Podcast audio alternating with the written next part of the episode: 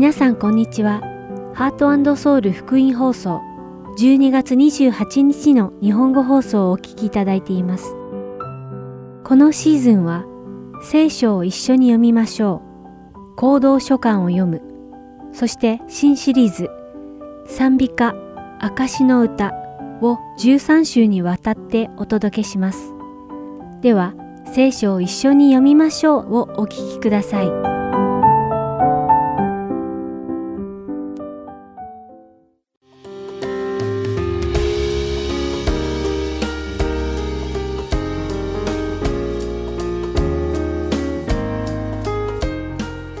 皆さんこんにちは。聖書を一緒に読みましょうのお時間です。お相手はダイヤモンド優子がお送りします。皆さんは自由とは何だと思いますか？何でも自分の思い通りにできる権利でしょうか？辞書によると自由とは外的な拘束、束縛、支配を受けずに自分の意志に従うことのできる状態とあります。私たちには自由があります。私たちは自分が望むことをする自由があります。それと同時に私たちには自分が望むことをしない自由もあります。自分の本当にやりたいことが人に被害を与えるとか、他の人や自分のために有益でない場合、私たちにはそれをやらないという自由があるのです。ところで、ここに自由と似ていますが、自由と明らかに区別される概念があります。それは、法獣という概念です。辞書によると、法獣とは、何の規律もなく、勝手気ままにしたいことをすることとあります。つまり、法獣であるとは、自分の行動が他の人に被害を与えるとか有益でないとかは考えず、何でも自分の意のままにやりたい放題することを言います。残念ながら今の時代、多くの人が自由と法獣を履き違えています。そういった人たちは自分の行動が他人や自分を傷つけても、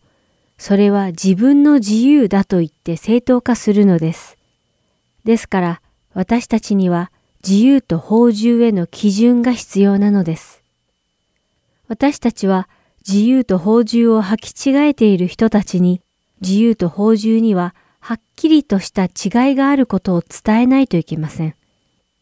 自由は良いことですが、法獣は良くないことだとはっきり伝える必要があります。今日お読みする信玄の29章はとても重要なことを教えてくれます。信玄29章18節には、幻がなければ民は欲しいままに振る舞う。しかし、立法を守る者は幸いである、とあります。これはつまり、神様の御言葉を知らずに生きる者は、好き勝手に芳醇な生活を送る、ということです。しかし、神様の御言葉を知り、それによって生きる者は、芳醇な生活ではなく、自由な人生を送り、またそれによって祝福を受けるということです。世の中には神様の御言葉に従うことは自由ではなく抑圧だという人もいます。しかし先に述べたように私たちには神様の御言葉に従う自由もあれば従わない自由もあります。神様の御言葉は私たちに命と祝福をくださいます。ですが、私たちは自ら自由に神様の御言葉に従うかどうかを決めることができるのです。ヨハネの福音書8章32節で、イエス様は、そしてあなた方は真理を知り、真理はあなた方を自由にします、とおっしゃいました。真理を知り、真理に従うことは私たちを真の自由に導くのです。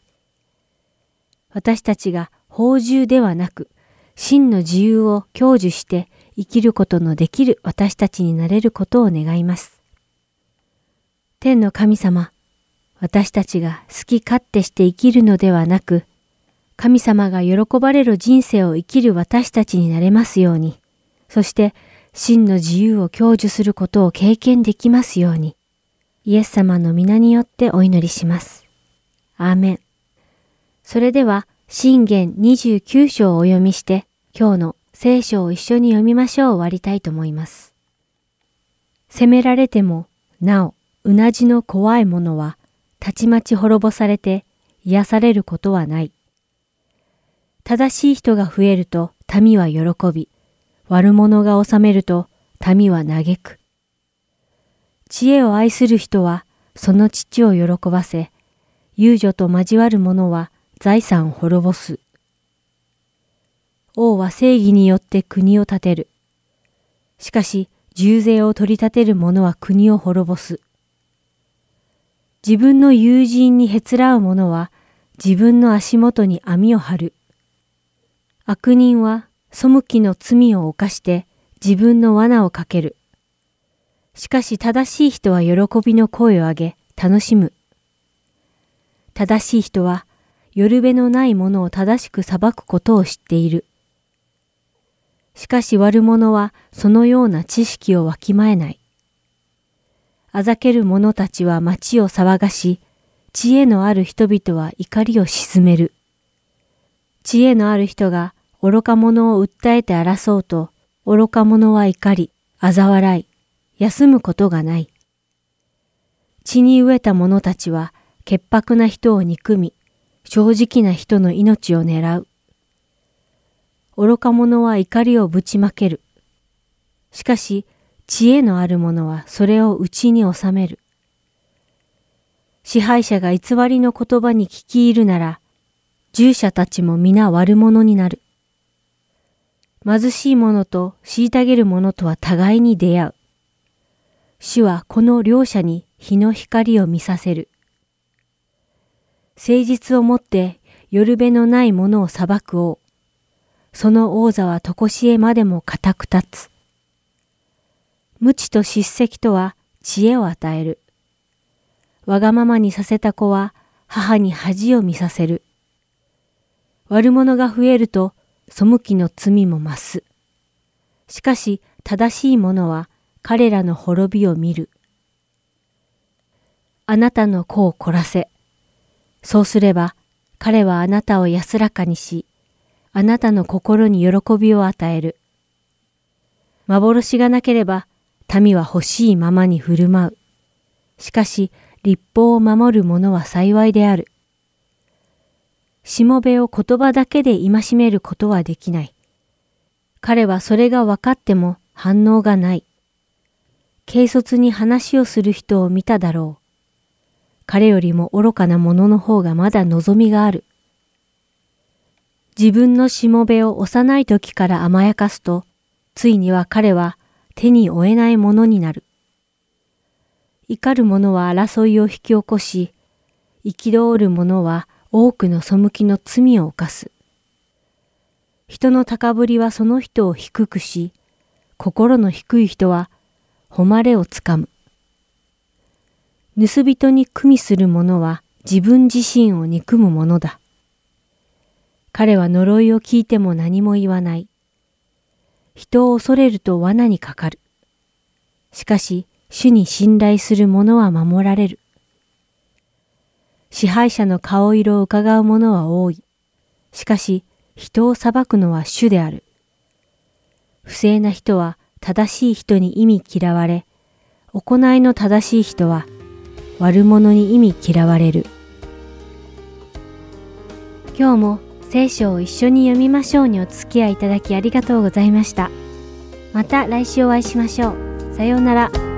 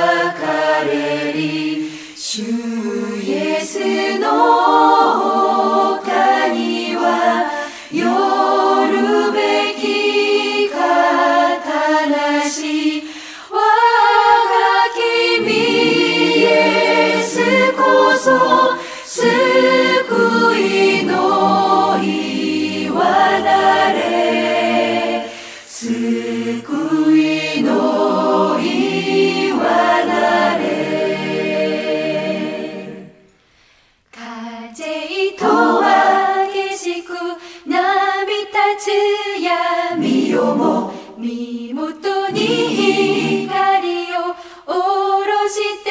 安らわ我が君イエスこそ救いの岩なれ救いの岩なれ。この世の望みの消えゆく時にも心は動かず短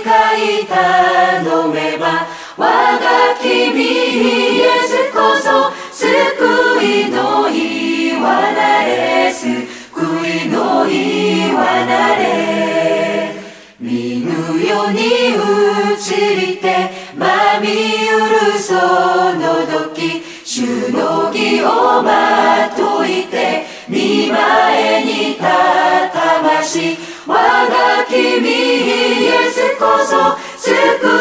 いの岩なれ救いの岩なれ。我が君イエスこそ救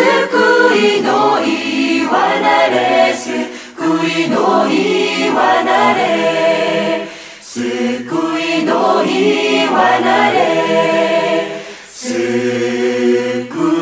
いの岩なれ。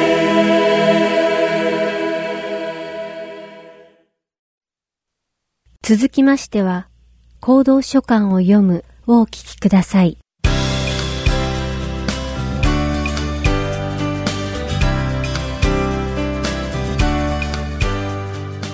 皆さんこんにちは。行動書簡を読むの時間です。お相手は横山まさるです。新約聖書の行動書簡の背景情報を学び御言葉に対する理解を深めていきましょう。さて39回にわたってお送りしてきたこの行動書簡を読むも今回で最終回を迎えました。どうぞ最後までお付き合いください。さて今回はヨハネの黙示録は聖書に記されている最後の行動書簡であると学びました。そしてイエス様がそこであなたの見たこと今あることこの後に起こることを書き記せとおっしゃったことについてお話ししました。ヨハネの黙示録とはイエス様が言われたことを書き記した書なのです。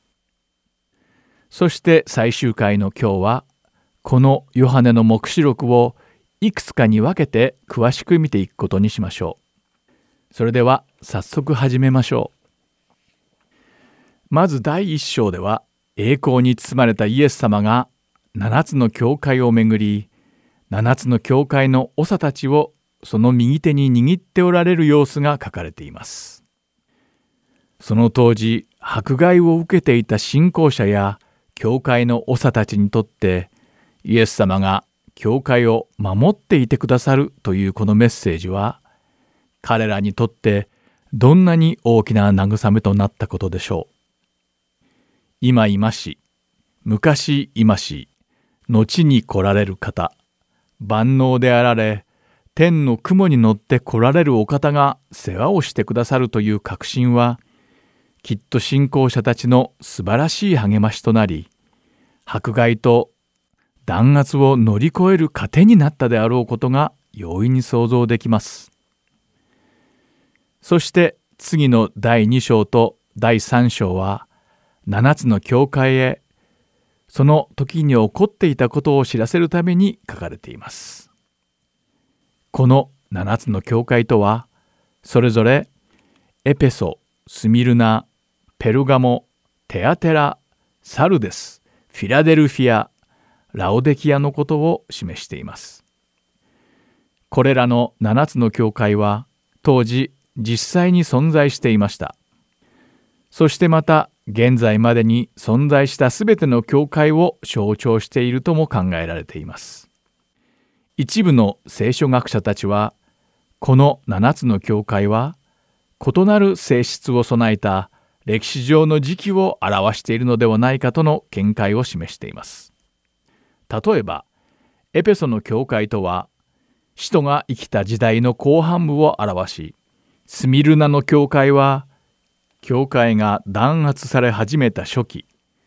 サルデスの教会は中世の暗黒の時代を象徴しフィラデルフィアの教会は宗教改革時代そしてラオデキアの教会は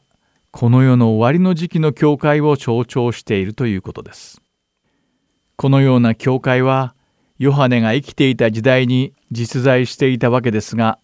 同じような形態の教会は現在でもそれぞれ存在しています。ですから私たちは自分の教会の良いところや直していかなければならないところそして過去に学んだことについてよく考えなくてはいけません。どんな時でも正しいことが行えるようにしていかなくてはならないのです。次の第4章から最終章の第22章には未来に起こる出来事が書かれています。第1章から第3章の内容の解釈についてはほとんどの聖書学者たちの見解が一致しています。しかしこの第4章以降の解釈については彼らの見解がまちまちに分かれているようです。ここではその解釈の違いの成否を判断するのではなく実際にどのような解釈があるのかを見ていくことにしましょう。第4章以降の解釈は大きく4つに分けることができます。まず最初の解釈はヨハネの黙示録に記された出来事はローマ帝国時代つまりヨハネが黙示録を書いていた1世紀の終わりまでにすでに全てが起きてしまっていると考える過去主義的アプローチです。そして2番目の見解は歴史主義的アプローチと呼ばれ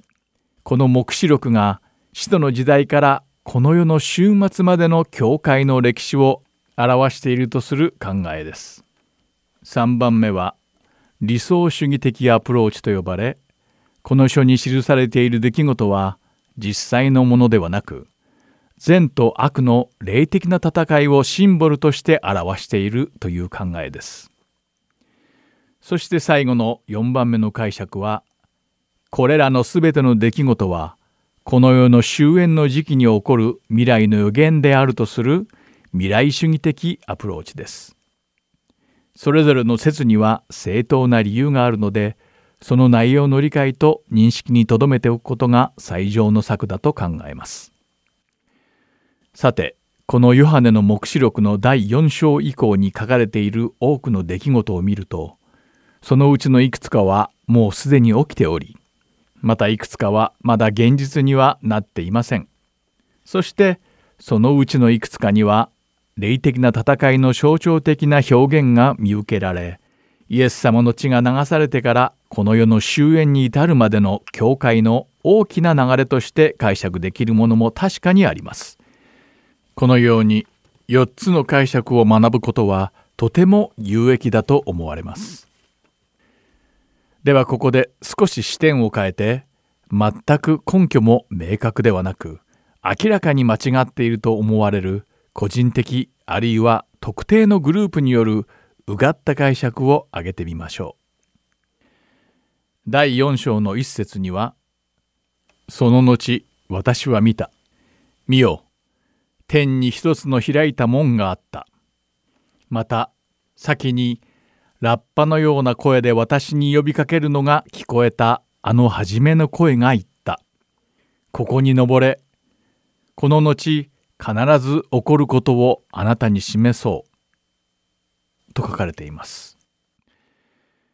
ある人たちはこの箇所が教会の敬虚のことを表していると考え黙示録の第4章以降に書かれていることは教会の敬虚の後に起きると解釈しているようです。しかしこれは明らかに間違った理解だと思われます。なぜかというとまず第4章の一節に出てくる「私」とは教会ではなくどう考えてもこの書を書いた使徒ヨハネのことを示しているからです。さらにもし教会が先に敬挙されるとするこの解釈が正しいとすれば黙示録の第4章以降に書かれた事柄は敬挙後に起こる未来のことですでに敬挙された教会の人々には何の影響もなく心配する必要のないことになってしまうのです。イエス様が使徒ヨハネにこれから起きることを説明された理由は教会こそがこの予言の中心でありこれらのすべてのことは確かに教会に起きると言われているからです。だからこそイエス様はこれらのことに負けないように信仰を固く保ちイエス様にすがって全てを乗り越えなくてはいけないとおっしゃっているのです。私たちはこのような明白な間違いを主張する人たちの意見に影響されないようにしっかりと聖書を勉強していくことが大切です。さて次の第6章の11節では殉教者たちが増えると書かれています。また同じ第6章には神様の子羊であるイエス様が7つの封印を一つ一つ解いていきその度に多くの事象が地球上に起き審判の日が近づいていくとあります。そしてこの章の最後の16節と17節では山や岩に向かってこう言った。私たちの上に倒れかかって御座にある型の御顔と子羊の怒りとから私たちをかくまってくれ。見怒りの大いなる日が来たのだ。誰がそれに耐えられよう。と書かれています。そして続く第7章では神様の子羊の怒りに耐えて生き残れるのは誰なのかを説明しています。彼らは神様から刻印を受けたイスラエルのすべての部族たちなのです。そしてその数は14万4千人です。このイスラエルの部族たちが一体誰なのかに関してはいくつかの解釈があるようです。文字通り初期の教会の時代にクリスチャンとなったユダヤ人であるという説や終わりの時にイエス様が救い主であると信じるユダヤ人であるという説もあります。その他にも霊的なイスラエル人つまり教会の敬虚の後にクリスチャンになった信仰者であるという説や新約聖書の時代のすべての教会がそれに該当するという説もあります。そしてこの14万4千人という人数のためにたくさんのカルト的な信仰宗教が生まれたのも確かです。エホバの商人を作ったチャールス・テイズ・ラッセルなどは信者の数が14万4千人に達した時にイエス様のご再臨が起こり千年王国が始まるとまで宣言しているのです。ある新興宗教などは自分たちこそが聖書に書かれた14万4千人であると主張しています。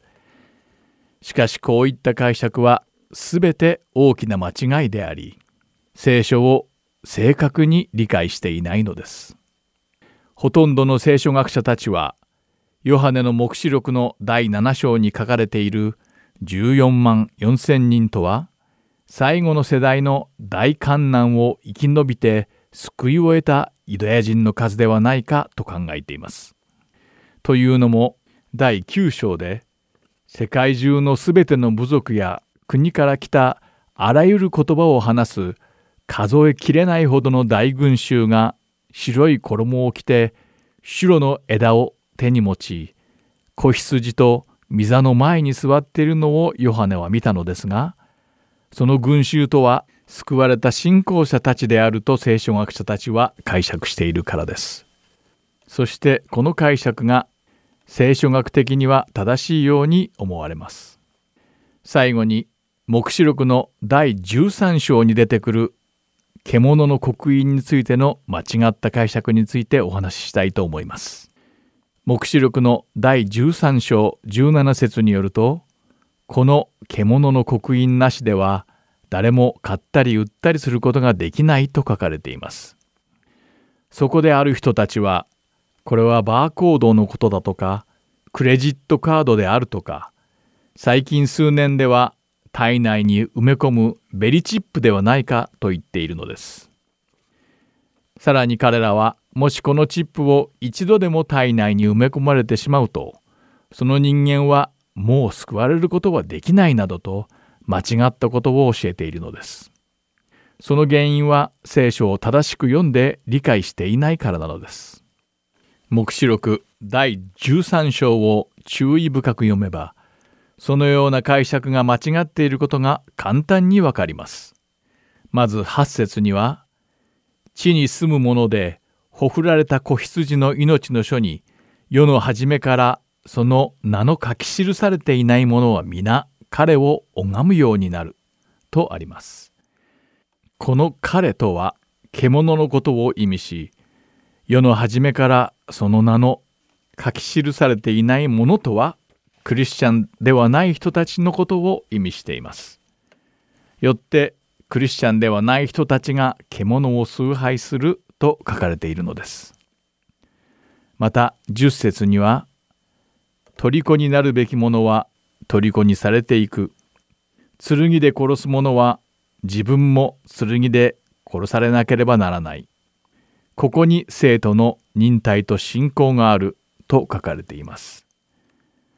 これはつまり救われて神様に従っている。聖なる人々は獣を拝まないために捕らえられて殺されてしまう。ということなのです。そして15節にはそれからその獣の像に息を吹き込んで獣の像が物を言うことさえもできるようにしまたその獣の像を拝まない者を皆殺させたとあります。つまり救われた者は決して獣の像を拝まずそして皆殺されてしまうということになります。これは結構厳しい御言葉ですが理解していただけたでしょうか。さらに第16章にもまた小さいものにも大きいものにも富んでいるものにも貧しいものにも自由人にも奴隷にもすべての人々にその右の手かその額かに刻印を受けさせた。と書かれているように獣の像を拝む者たちだけが生き残りその右腕か額に刻印を受けるのです。言い換えると彼らは神様に属するクリスチャンではないので獣の刻印を受けるということなのです。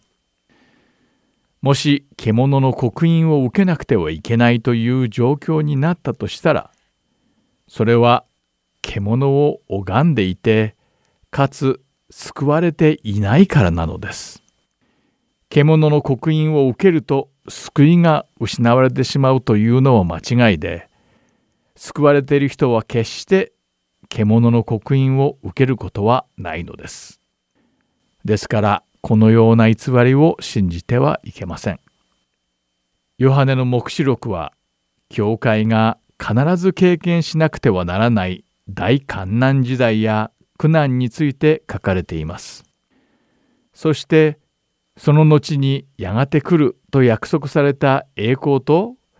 世の最後の審判について言及しまた諸悪の根源であるサタンとサタンに従った者たちの受ける永劫の罰についても書かれています。ですからヨハネの黙示録は現代の教会に属する私たちに対しても御言葉に書かれた約束を信じ問題や困難を乗り越えなさいと勇気づけてくれているのです。私たちの究極の到達点は悪や悲しみ苦痛が存在せず三位一体の神様と一緒にいられる喜びにあふれた新しいエルサレムなのです。私たちの目がこの世に向いてしまった時や心が世俗的な価値観に誘惑され試みにあった時は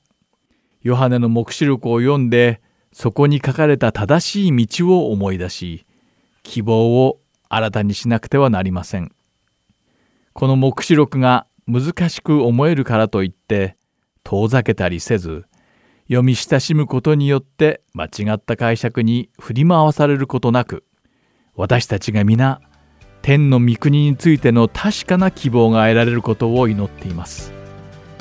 長い間お付き合いいただきありがとうございました。行動書簡を読むはこれで終わりです。またいつかどこかでお会いしましょう。お相手は横山まさるでした。さようなら。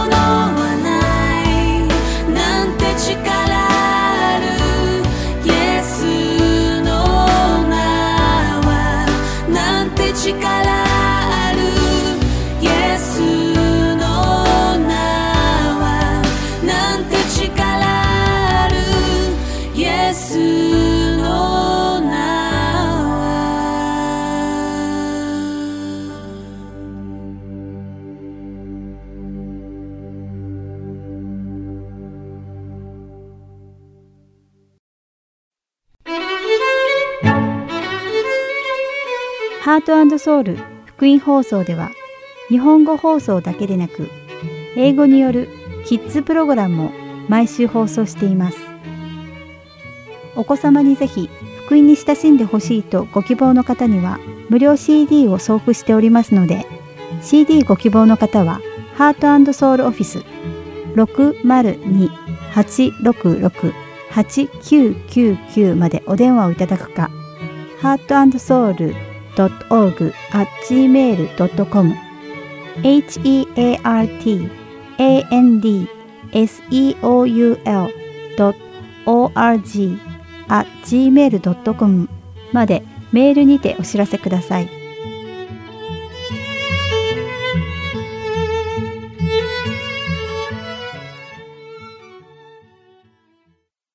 次は賛美歌「証の歌」をお聴きください。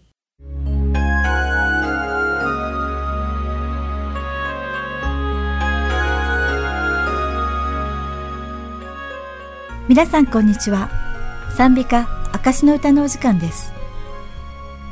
お相手は関恵子がお送りします。1960年人気新聞社クリスチャン・ヘラルドで好きな賛美歌についてのアンケートを行ったところ1位を取ったのは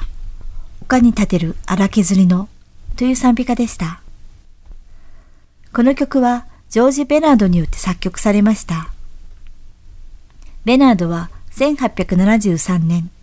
炭鉱夫の息子としてアメリカ・オハイオ州で生まれました。彼は幼い頃から聖書を読むことが大好きで、ゆくゆくは神学を学んで福音伝道者になりたいという夢を持っていました。しかし、ベナードが16歳の時、悲劇が起こります。彼の父が鉱山事故で亡くなってしまったのです。父の死ぬより、ベナードは教育の夢を諦め、父に代わって残された家族を養うため、炭鉱夫として働き始めなくてはなりませんでした。しかし、ベナードは炭鉱夫として忙しく働きながらも聖書を読み続けました。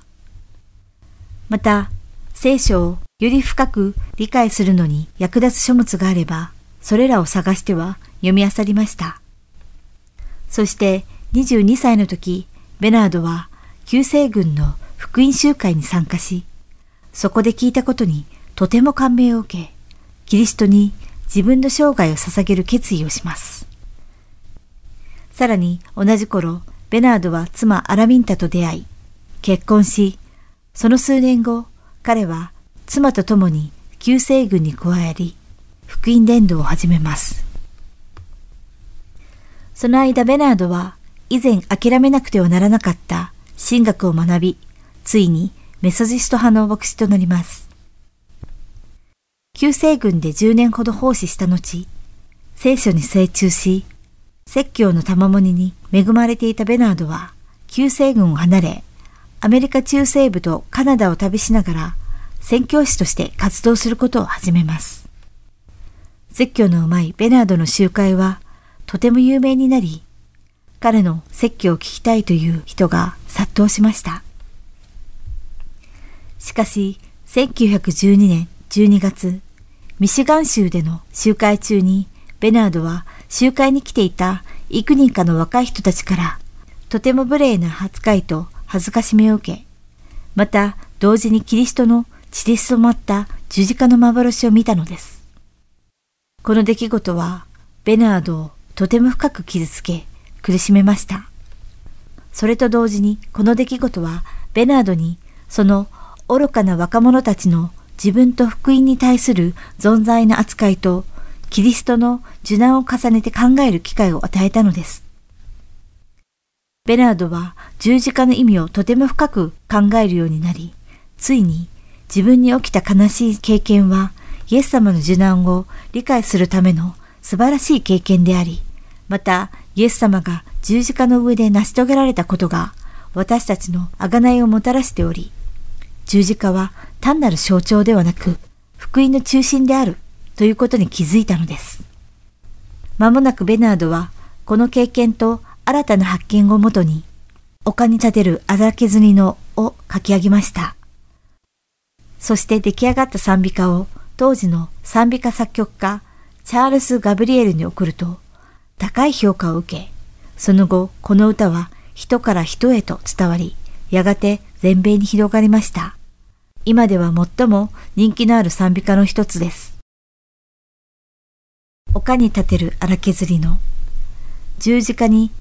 かかりて救い主は人のために捨てませり命を。父の死によって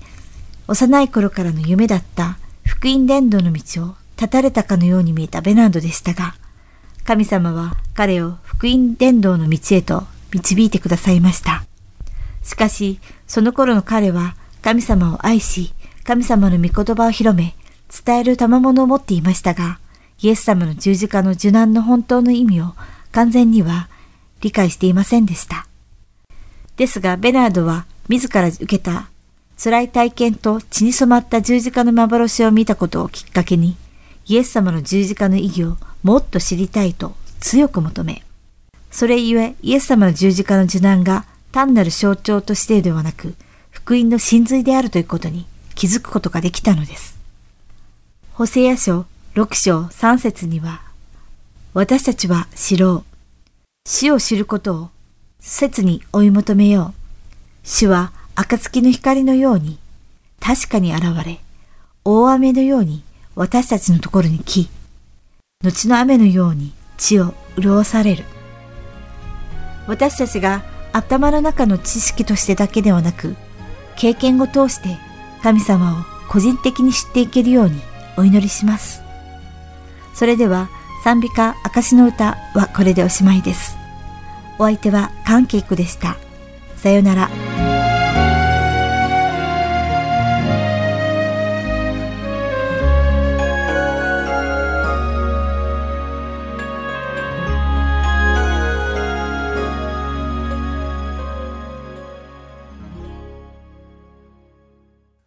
丘に立てる荒削りの十字架にかかりて。救い主は人のために捨てませり命を。十字架にエス君。我をないたも。十字架の悩みは我が罪のためなり呼びと笑いあざけるとも十字架はしたわし。子羊イエス神の御子がつけられしきなれば十字架に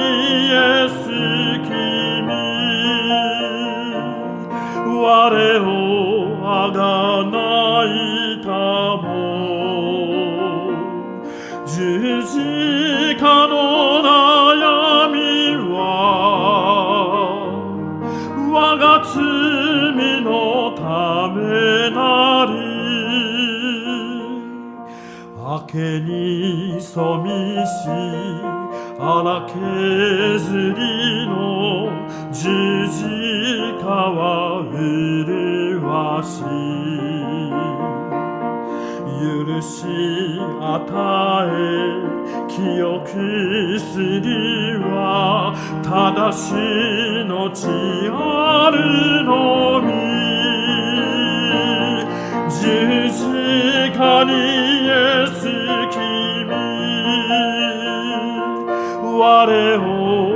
が泣いたも十字架の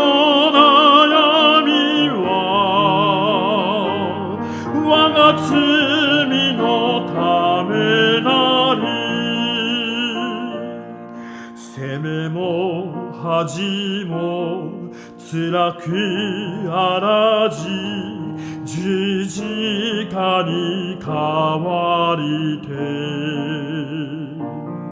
玉の冠受ける時を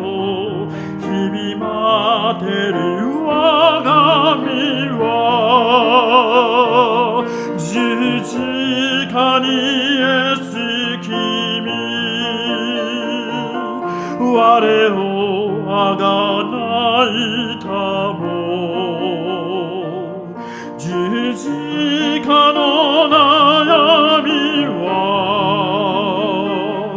我が罪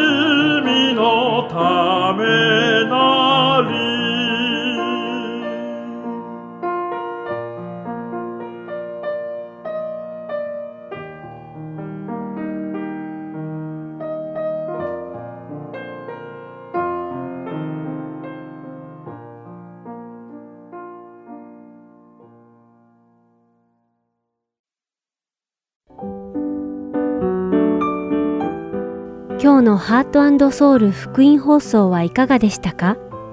最後までお付き合いくださりありがとうございました。また来週お会いしましょう。